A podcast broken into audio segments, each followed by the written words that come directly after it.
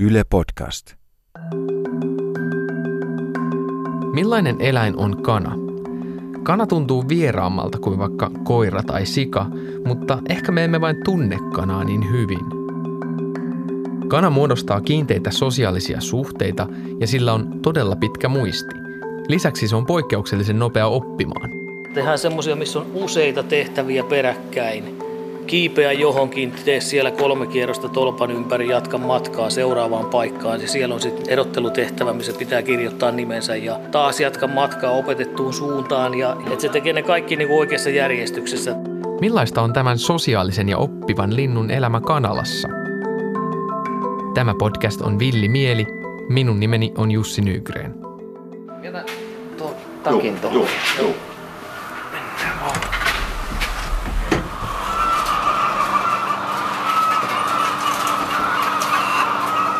Olen vierailemassa Kanalassa Loimaalla. Astumme sisään tavallisen varastohallin näköiseen rakennukseen. Sisällä avautuva näkymä on ensikertalaiselle käsittämätön. Lintuja tuntuu olevan silmän kantamattomia.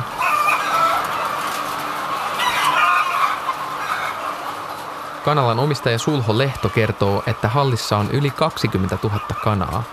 Ja samanlaisia halleja hänellä on viisi kappaletta. Siis keskikokohan on kasvanut rajusti tässä viime vuosien aikana ja tulee, tulee myöskin kasvamaan todella rajusti, että kannattavuus on heikkoa, sitä on, sitä on tehtävä suuria yksiköitä, vaikka siihen ei välttämättä kaikilla olisi haluakaan, että semmoinen pieni harrastekanala on tietysti hieno, mutta, mutta et, et sä, sillä, sä et sillä niin toimeen tulee, etkä elää, että Valaistus on lämpimän keltainen ja hämärä. Tuhannet silmät tiirailevat meitä joka suunnasta.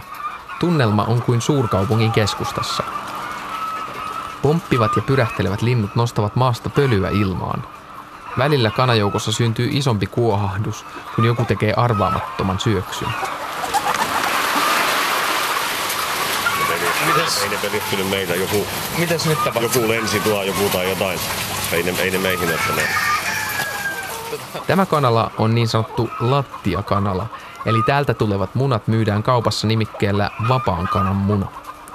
Kanat liikkuvat paitsi lattialla, myös hyllykköriveillä, joiden välissä me kävelemme.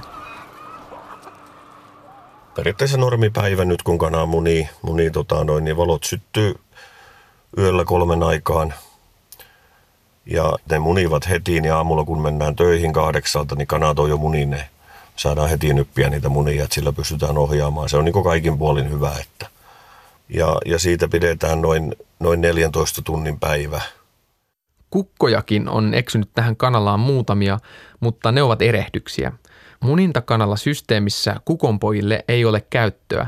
Yleensä ne pyritään tappamaan välittömästi kuoriutumisen jälkeen. Kanat saapuvat tähän halliin kasvattomosta 15 viikkoisina ja alkavat munia. Tällä ne elävät noin vuoden, kunnes niiden munat alkavat olla liian isoja. Kana on hyvin, hyvin sinänsä rauhallinen eläin, kun, kun kaikki asiat on kunnossa. Sen kuulee kyllä helposti, kun meet kanalaan. kanalaan tota, mutta kana on myöskin sillä lailla, että siis kana on myöskin hyvin julma. Et jos, jos täällä nyt jonkun syyn takia joku, joku vähän esimerkiksi loukkaantuu jotenkin, niin, niin äh, kyllä, kyllä toiset kanat huolehtii hyvin nopeasti, että ne, ne nokkii sen niin henkiltä. Että tota toi. Siinä on se re, reviiriis ja tämmöinen sitten se lu, luokkahomma on niin ko, kova, että Kanat munivat suoraan liukuhihnalle. Kun menen lähemmäs munintatasoa, kanat valpastuvat. Tätä toimitusta ei selvästi saa häiritä. niitä on semmoisia yksilöitä, yksilöitä siellä sitten selkeästi, kun näkee, että on oikein kiukkusia. Että. Ja, ja jos sinne meet, meet pesään lyömään käden, niin kyllä siihen aivan varmasti nokkastaan kerran ja kiukkusesti, että Kanoilla on vahva tarve etsiä muninnalle hämärä paikka. Valoilla niitä ohjataan munimaan oikeisiin paikkoihin. ohjataan juuri, että pesä on kanalan pimein paikka ja missään muualla ei saa olla pimeitä paikkoja. Jos joku lamppurivi menee jonkun rivin alta rikki ja kerkee olla yhden päivän, niin siellähän on heti monta sataa kananmunaa, että ne hakee sen pimeän paikan. Olen monta yötä, yötä iltaa tuolla kanalassa viettänyt ja se, seurannut niiden käyttäytymistä juuri kun valot, valot syttyvät tai sammuvat. ja, ja nukkuvatko he hyvin siellä ja, ja, ja, ja, ja nostelut kanoja ylös yöllä, koska, koska kaikkihan tämä valohomma perustuu siihen, että, että saadaan ne lattiamunat pidettyä kurissa, koska ne lattiamunat on semmoisia, ne menee sitten suoraan niin käytännössä roskiin, niitä ei voi mihinkään, mihinkään enää laittaa, että se on pois sitten katteesta. Että. Kun sä oot niitä tolleen seuraillut, niin onko se miettinyt koskaan, että mitä niiden mielessä liikkuu? Äh, kyllä, mä, kyllä mä miettinyt olen, että et kyllä sen niin on oppinut tässä siis semmoiset tietyt jutut tonne, kun nytkin mekin mentiin, niin kyllä siellä kiakastiin muutama kana kiakasee kovaa ja mä tiesin sen, että ne varotti niin toisia ihan selvästi – että nyt joku tulee ja, sit, sit, ja kyllä ne sitten taas, että, että ketjuruokkia kun lähtee päälle, niin on aivan eri ääni, että nyt, nyt kaikki syömään ja, ja, ja sitten se, se, se, nukkumishetkikin on hieno siellä, että kun sä meet yöllä, yöllä kanallaan, kun on pimeätä, niin avaat vähän niin ovea, sinne menee väkisin ehkä vähän valoa, sitten se on, se, sieltä kuuluu sellainen valtava huokasu, että kaikki nukkuu tyytyväisenä tyytyväisenä siellä ja sitten selvästi ne huokasee taas, kun mä lähden pois, että nyt se lähti häirittämästä. Että tota, noin, niin ihan selvästi he niin keskustelee keskenään, jos se nyt niin voisi muotoilla. Miten kanat sitten kokevat elämän tässä valtaisessa ryhmässä? Eläinten hyvinvointitieteen professori Anna Valruus. Se on tota, hirveän kaukana siitä kanan niin luontaisesta ryhmästä, koska kana muodostaa sen muutaman kanan, kanan ryhmä ja sitten siellä on kukko tai, tai pari siinä, siinä laumassa, jotka elää niiden kanojen kanssa. Et kyllähän se useiden kymmenien tuhansien kanojen lauma on, on oma haasteensa. Ää, siitä tiedetään loppujen lopuksi aika vähän, että miten se niin kuin vaikuttaa kanaan, että se on semmoisessa valtavassa laumassa, laumassa koko elämänsä. Joku on yrittänyt seurata sitä, että muodostaako ne semmoisia niin alaryhmiä, että et kun tilaa on kuitenkin sit niin kuin paljon, että pystyykö ne, että ne niin kuin liikkuu omissa alaryhmissä ja ainakaan vielä ne, ne tutkimukset, mitä mä oon nähnyt, niin ei pystynyt todistamaan, että ne tekisi, muodostaisi tällaisia alaryhmiä.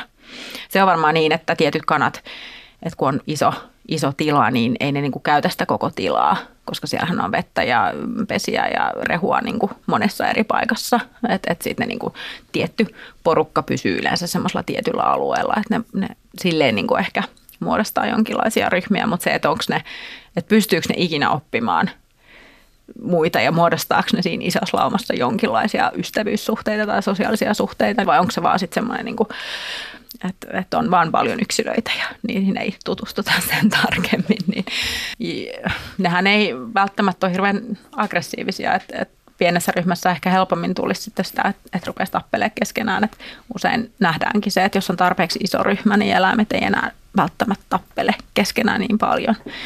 Et siinä voi tulla ihan sen niin kuin biologinen mahdottomuuskin eteen, että et, et jos siellä on kymmeniä tuhansia kanoja, niin sä et voi jokaisen kanssa selvittää niitä välejä, koska se ei niin kuin lopu ikinä.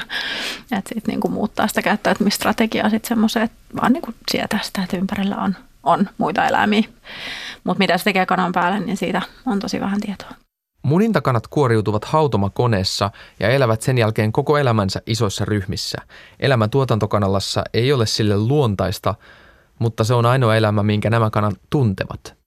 Okei, niillä on luontaisia tarpeita, mutta kun ne kasvaa näillä tiloilla, niin ne tottuu niihin oloihin. Joo. Tätä mä mietin, että kuinka, kuinka pitkälle tuota voidaan niin kuin soveltaa tuota tuollaista. Joo, toi on, toi on mielenkiintoinen kysymys. Tämä nyt on, on sitten niin meidän hyvä, hyvinvointitieteestäkin puhutaan paljon siitä, että miten me määritellään se hyvinvointi. Et itse ehkä enemmän on sillä linjoilla, että se, että joku on luontaista, niin ei se välttämättä nyt tarvi tarkoittaa sitä, että, että sika tai kana kärsii siitä, että sillä ei ole mahdollisuus siihen. Mutta silloin, jos, jos on kyse siitä, että on joku tarve, jolla sillä elämällä on, ja se turhautuu siitä, että se tarve niin kuin jää päälle, eikä se pysty toteuttamaan sitä käyttäytymistä, silloin se ei ole tottunut siihen tilanteeseen, eikä sopeutunut siihen meidän ympäristöön. Suomessa yleisin tapa tuottaa kananmunia ei ole lattiakanalassa, jollaisessa vierailin, vaan niin sanotuissa virikehäkeissä, joissa niiden tarpeet liikkua ja tutkia ympäristöään eivät toteudu. Tutkittavana niillä on pieni muovinen matonpala ja lepopaikkana parin sentin korkeudessa töröttävä putkenpätkä. Kun kanojen tarpeet eivät toteudu, alkaa esiintyä häiriökäyttäytymistä. Kanat saattavat nyppiä lajitovereitaan hengiltä. Tätä esiintyy sekä häkkikanaloissa että lattiakanaloissa. Jos ne ei pääse pesään tai jos ne ei pääse orrelle, kanalla on, on niin vahva tarve mennä yöksi johonkin ylemmäksi, niin, niin se aiheuttaa niille turhautumista, jos ei pääse. Ja sitten kuopiminen on, on, on niille tarve ja ne turhautuu. Ja sitten on vielä mm, hiekkakylpy, mutta sitten lattiakanalassa on aina sitä pehkua, missä ne voi hiekka kylpeä. Ja se on myös sellainen, että se niin jää päälle, että, että ne ei ikinä sopeudu siihen, että ei pysty kunnolla tekemään hiekkakylpyjä. Kanan tarpeet kumpuavat lajin menneisyydestä. Kana on evoluution aikana kehittynyt hyvin erilaisiin oloihin kuin missä sitä nyt pidetään. Sen luontainen ympäristö on viidakko. Kanan esimuoto on punaviidakkokana, joka elää yhä luonnonvaraisena Kaakkois-Aasiassa ja Intiassa. Maallikon silmään se muistuttaa hyvin paljon kesykanaa. Kanojen perimää tutkimalla punaviidakkokanan kesytys on ajoitettu suunnilleen 8000 vuoden päähän. Nykyisin ajatellaan, että viidakkokanoja on vangittu pitkin Kaakkois-Aasiaa useita kertoja ihmiskunnan historiassa ja nämä linjat ovat sekoittuneet vuosituhansien varrella. Tietokirjailija ja biologi Helena Telkenranta. Punaviidakkokana on tällainen tota, no, metsissä elävä eläinlaji. Kaikki, kaikki ruokainen syö enimmäkseen siemeniä ja kasviravintoa, mutta myös hyönteisiä ja, ja jopa saalistaa pieniä, pieniä eläimiä, vaikka pieniä liskoja ja näin. Mutta tota, elää perheryhmissä sillä tavalla, että, että ryhmässä on yleensä niin kuin enimmillään noin parikymmentä yksilöä, pari kolmekymmentä yksilöä, kanoja ja kukkoja. Ja sitten tota, kanat saa poikasia ja kukot toimii tämmöisenä sen ryhmän vartijoina ja puolustajina, että jos joku vaara uhkaa, niin kukot on niitä, jotka syöksyy sitä vaaraa vastaan. Eli punaviidakkokana, niin se, vo, se on jopa saalistaja. Joo, jonkun verran. Joo, ja kyllä, ja kyllä kesykanoja, jos kesykanoja pidetään niin sillä tavalla, että ne voi kuuleskella vapaana ihan paitsi tarhassa, niin ihan tällaisessa niin luontoa vastaavassa ympäristössä, niin silloinhan ne, no enimmäkseen ne etsii tosiaan erilaisia hyönteisiä ja matoja ja toukkeja ja näin, mutta niiden saattaa nähdä esimerkiksi värille pyydystävän sammakon tai muun. Viidakkokana käyttää suurimman osan päivästään ruoan etsintään. Kanat voivat liikkua päivän aikana useita kilometrejä. Kanaparvi pysyy kasassa ympäri vuorokauden. Ne tekevät kaiken yhdessä. Syövät, lepäävät ja ottavat hiekkakylpyjä. Mitä on jäänyt jäljelle kanan mieleen tästä punaviidakkokanan elämästä? Yllättävän paljon. Että tämä kesykana ja punaviidakkokana, niitä on tutkittu hyvin paljon tuolla eläinten käyttäytymistieteen puolella ja myös tehty semmoista vertailevaa tutkimusta muun muassa Ruotsissa, että, pidetään, että on ylläpidetty punaviidakkokanoja ja kesykanoja samoissa oloissa.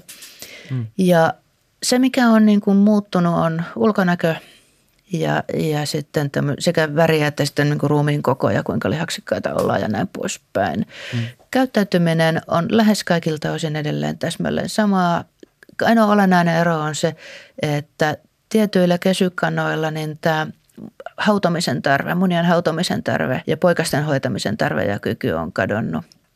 Mutta esimerkiksi nämä ravinnonhankintaan liittyvät tarpeet, niin se, että, että kanat tykkää kuopia maata jaloillaan ja nokkia maata ja kuljeskella paikasta toiseen ja tutkia paikkoja, niin se on todella ihan aito itsenäinen tarve, että, että ne ei tee sitä pelkästään sen takia, että ne tarvitsee ruokaa – ne tekee sitä ihan kylläisenäkin. Se on nimenomaan itsessään on palkitsevaa ja sen toiminnan tekeminen on keino ylläpitää normaalia aivokemiaa. Kesyillä kanoilla nähdään paljon villin kanan elkeitä. Ne haluavat esimerkiksi kiivetä yöksi puuhun ja etsiä hämärän paikan, missä munia. Jalostus on keskittynyt kanan munintaan. Viidakkokanoilla ovulaatiot päättyvät, kun se on muninut tietyn määrän munia, mutta kesykanalla ovulaatiot jatkuvat lähes koko sen elämän joka päivä. Kanalaumoissa vallitsee niin sanottu nokkimisjärjestys. Arvoasema osoitetaan uhkaavilla elkeillä ja nokkimalla. Tämä arvojärjestys voi muuttua ongelmalliseksi tuotantokanalan ahtaissa oloissa. Luonnonvaraisten punaviidakkokanojen ihan samalla tavalla kuin luontaista vastaavissa oloissa pidettyjen kesykanojen tarkkaileminen, jos niitä katselee ulkopuolelta, niin on hyvin vaikea päätellä, että mikä se arvojärjestys siellä on, koska se tulee esiin hyvin harvoissa tilanteissa ja hyvin hienovaraisilla tavoilla.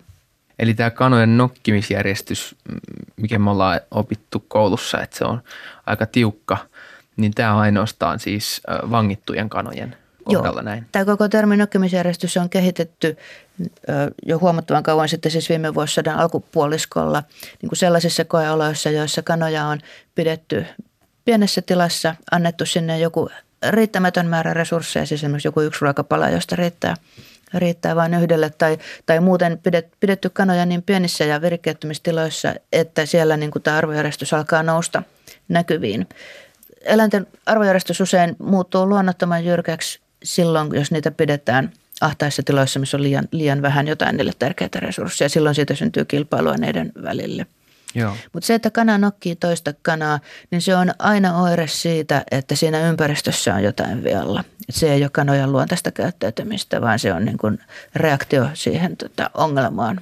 Kanan älykkyys ei yllä siihen asti, että se pystyisi ymmärtämään, että tämä, tästä sille toiselle kanalle koituva kipu on ongelma. Mm. Et niin, ne ei pysty niin kuin tolla tavalla kuvittelemaan toisen tuntemuksia.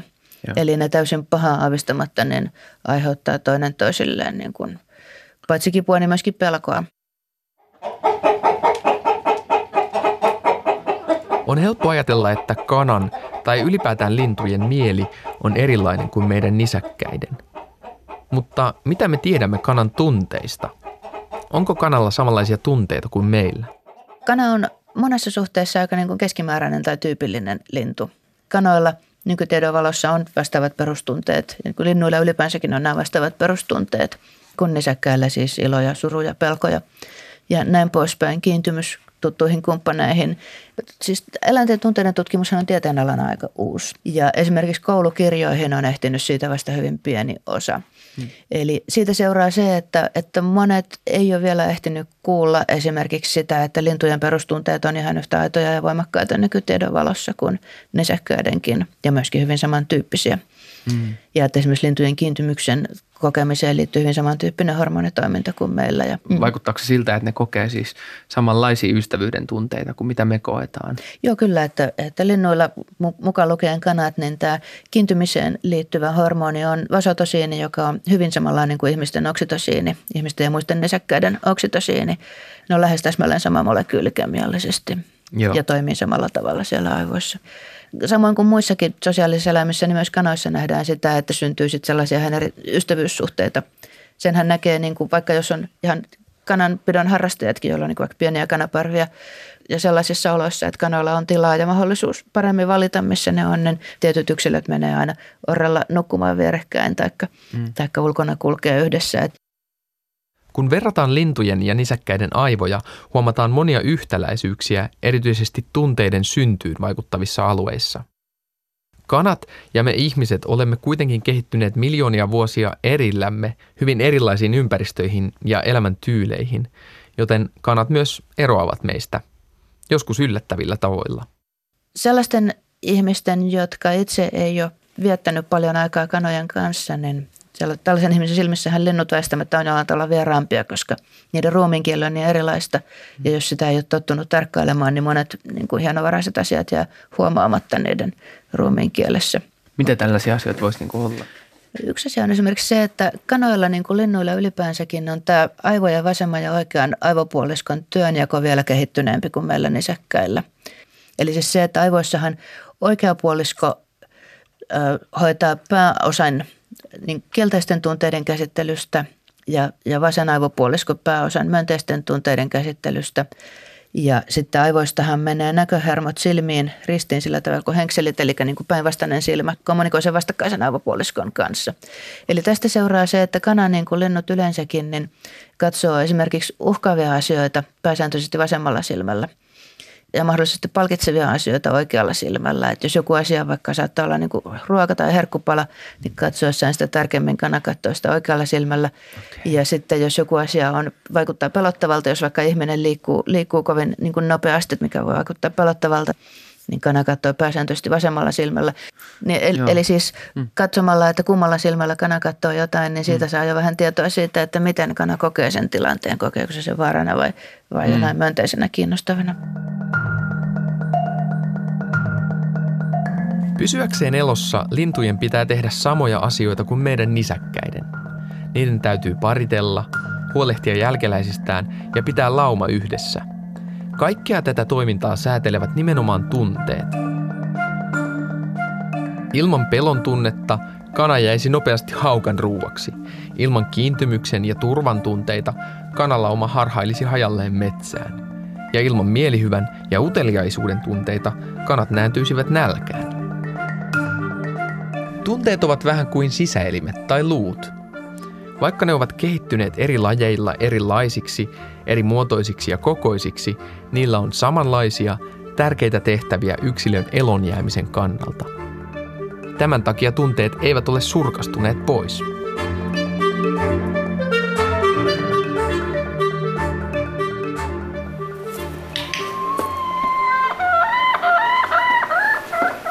Ei, ei, ylös, ylös, ylös. Samoin kuin kyky tuntea, myös kyky oppia on ollut elintärkeä kanoille. Kovasti tekee mieli jotain, että kun haluaisi, haluaisi tulla niin te- tekemään treeniä, niin se ääni on sellainen, että siinä tarvii kuulosuojaimet siinä. Tämä on jotain samansukusta tämä kujerus, mitä täällä taustalla kuuluu. Että, tota, että täällä on vähän tylsää. Olen Nurmijärvellä koirakoulu Visiossa tapaamassa eläinkouluttaja Tommi Vireeniä. Hän on pitänyt jo 15 vuotta kurssia, joilla koulutetaan kanoja. Siis on, on ottanut aina käytännössä niin tuotantokanaloista niin kuin ne kurssitettavat yksilöt. Joillakin se on niin eläkevirkaa joskus aikana ollut sellaisia, että kun ne on munintansa lopettanut, milloin ne menisi teuraaksi, niin sitten ne jatkaa niin kuin ihmisten opettajina. Kurssit on tarkoitettu ihmisille, jotka haluavat oppia esimerkiksi paremmaksi koiran kouluttajaksi. Kanasta on kuitenkin hyvä aloittaa. Kana on yksinkertainen eläin, joka on nopea reaktioissa ja se opettaa ää, niin kouluttajille parhaiten ajotusta, mikä on aina, aina tota, enemmän tai vähemmän pielessä, pielessä kouluttajilla. Ja, ja tota, kana on niin kaiken alku, että se on semmoinen aapinen. Et jos sä hallitset, hallitset kanan kouluttamisen, eli pystyt saamaan kanalle haluamia käytöksiä aikaiseksi, niin silloin periaatteessa auttavasti hallitsee minkä tahansa eläimen kouluttamisen, koska koulutuksen periaatteet on samanlaisia. Koko homman ydin se on, että et osaa monimutkaisen asian pilkkoon niin yksinke, yksinkertaisemmiksi pieniin, pieniin osa-alueisiin ja tehdä sitä niin simppeliä, että yksinkertainen eläinkin pystyy sen oppimaan. Pöydällä tepastelee kana, jota yritän opettaa nokkimaan paperille piirrettyä pistettä. Nyt alkoi ajoitus korjaantua, kun keskittyy täysin yhteen asiaan. Kyllä, kyllä. Siitä sitä palkitaan herkuilla. Klikin äänen pitää osua juuri sille hetkelle, kun kana tekee halutun tehtävän. Se naksu tarkoittaa, että silloin se, sen verran monta kertaa tehty tämä asia, että se ymmärtää, että okei, tämä naksu tarkoittaa, että ruoka on tulossa. Se kestää tuommoisen yhdestä kolmeen naksausta. Sanotaanko, että yhdestä kolmeen sekuntiin menee, kun se hoksaamista on kyseessä. Niin, niin. Niin siinä ikään kuin näkyy siinä linnussa semmoinen pieni muutos, että se on semmoinen, että nyt, nyt, mä tiedän, nyt mä tiedän, mitä toi yrittää. Jännä asia. Se näkyy pieninä eleinä, että se, että kun se keksii niin kuin jonkun, jonkun kuvion, mitä tehdään pöydällä, niin se pyrstö rupeaa kääntyy siihen suuntaan jo ennen kuin se lintu kääntyy. Niin sitten okei, okay, pystyn näkemään, että toi lintu on kartalla siitä, mitä sen halutaan tekevän. No kuinka monimutkaisia temppuja näille kanoille voi opettaa?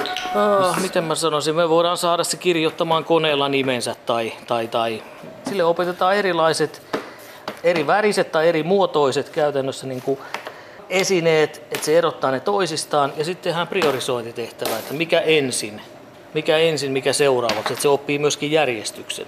Ja näin ollen niin ei se osaa kirjoittaa eikä lukea, mutta se oppii käytännössä, että missä järjestyksessä tehdään. Ja se, että kuinka paljon niitä kirjaimia, niin ei se ole kovin olennainen asia. Tehdään semmoisia, missä on useita tehtäviä peräkkäin, jotka sen pitää muistaa, että missä järjestyksessä ne tehdään.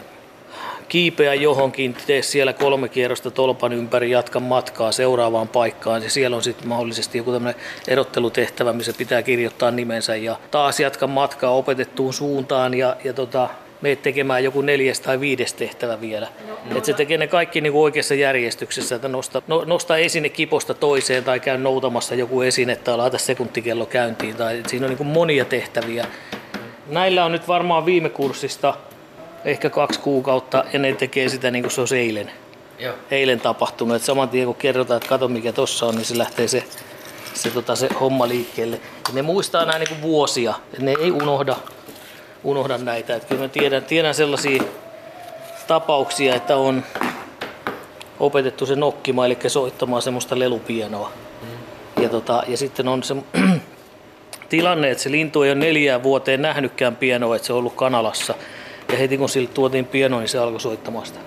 Sitten kun aletaan kouluttaa niin kuin koiria esimerkiksi, mm. niin miten se niin kuin eroaa? Tai saako siitä niin kuin vähän käsitystä siitä, miten nämä eri eläinlajit hahmottaa maailmaa siitä, että miten niitä voi kouluttaa tai että... Joo, saa siis. Mm. Mutta sitten mitä kiinnostuneempi se eläin on niin kuin ihmisestä ja siitä niin kuin ylipäätään sitä toiminnasta, niin sen enempi se antaa vapauksia. Mm. Ja niin kuin lähtökohtaisesti, kun me lähdetään niin kuin liikkeelle jonkun kanojen tai kanien kanssa tai jonkun tällaisten, jotka ei niin kuin ihmisistä välitä tuon taivaallista, päinvastoin on menossa karkuun, enempikin niin kuin saaliseläimiä, että ne niin kuin väistää ihmistä, niin se edellyttää sen, sen että niin kuin edetään pienin askelin ja seikkaperäisesti ja koko aika niin kuin antaa niin kuin positiivista palautetta siitä, jotain hyvää siitä. Ja se koirien kanssa taas lähdetään aika lailla sitä tilanteesta, että koira on lähtökohtaisesti pennut, on, koiraeläin on jo kiinnostunut ihmisestä, se hakee kontaktia ja, ja hakee kontaktia ihmiseen ja, ja tota, näin ollen ne lähtee vähän niin kuin eri tasolta liikkeelle. Mm. Mutta sitten kun ollaan niin semmoisia lintujen kanssa tekemisissä, joilla on jo oppimishistoriaa, niin sitten ollaan lähempänä niin kuin sitä, että on niin kuin oppimaton koiranpentu ja sitten niin ylioppilaskana. Siis niistä on vähän niin kuin lä- lähempänä ne lähtökohdat toissa, kun lähdetään opettamaan juttuja. Kun vierailee tuotantokanalassa, kanat näkee kaoottisena tuhatpäisenä massana, mutta kun eläimen kanssa pääsee vuorovaikuttamaan tällä tasolla, sen alkaa hahmottaa yksilönä. Kanan luonteen ja lainomaiset piirteet näkee tarkemmin. Miltä sulle näyttää noin nyky, nykyiset aika isot Kyllä kanalat, virikehäkkikanalat ja, ja vapaa, vapaa kanalat? Se, se näyttää niin kuin, näyttäytyy mahdottomalta niin kuin se tehtävä, että semmoisia määriä pitää eläintä, niin niillä on mahdotonta luoda sellaiset olosuhteet, kun niillä pitäisi olla.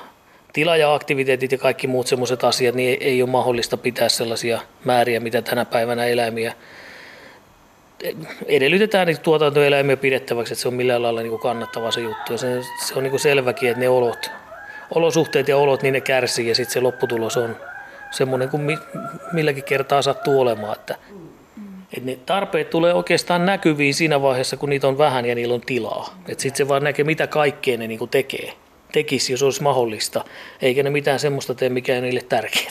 Kyllä ne, kyllä ne osaa valikoida, että semmoiset niin ei-tärkeät asiat jätetään tekemättä. Ja kaikki, mitä ne puuhaa, niin kyllä niillä on niin tarve tehdä sitä. Että sitä miettii sen kokonaisvaltaista hyvinvointia, niin, niin, niin ollakseen tyytyväinen ja tehokas, tehokas tuotantoeläin, niin sille pitäisi pystyä niin kuin luomaan semmoiset olosuhteet, mutta ei se, sinne ei saada niin kuin millään niitä olosuhteita, mitä se, mitä se eläin tarvisi. Ja sen takia sanoin, että ne on semmoisia kompromisseja, kun missäkin tilanteessa nyt on niin kuin mahdollista tehdä.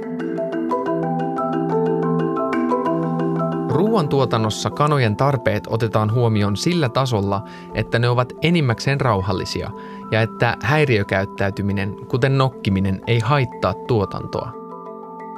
Tästä on pitkä matka siihen, että sen luontaiset tarpeet täyttyisivät ahtaissa kanaloissa. Vielä pidempi matka on siihen, että näkisimme nämä linnut kokevina yksilöinä, joilla on halu vuorovaikuttaa toistensa kanssa ja kyky tutkia ympäristöään ja oppia uutta. Meidän ja lintujen erot ajattelukyvyssä ovat valtavia, mutta kokemuksemme maailmasta saattaa olla samankaltainen – kokemuksemme perusta, eli tunteet, ovat samoja.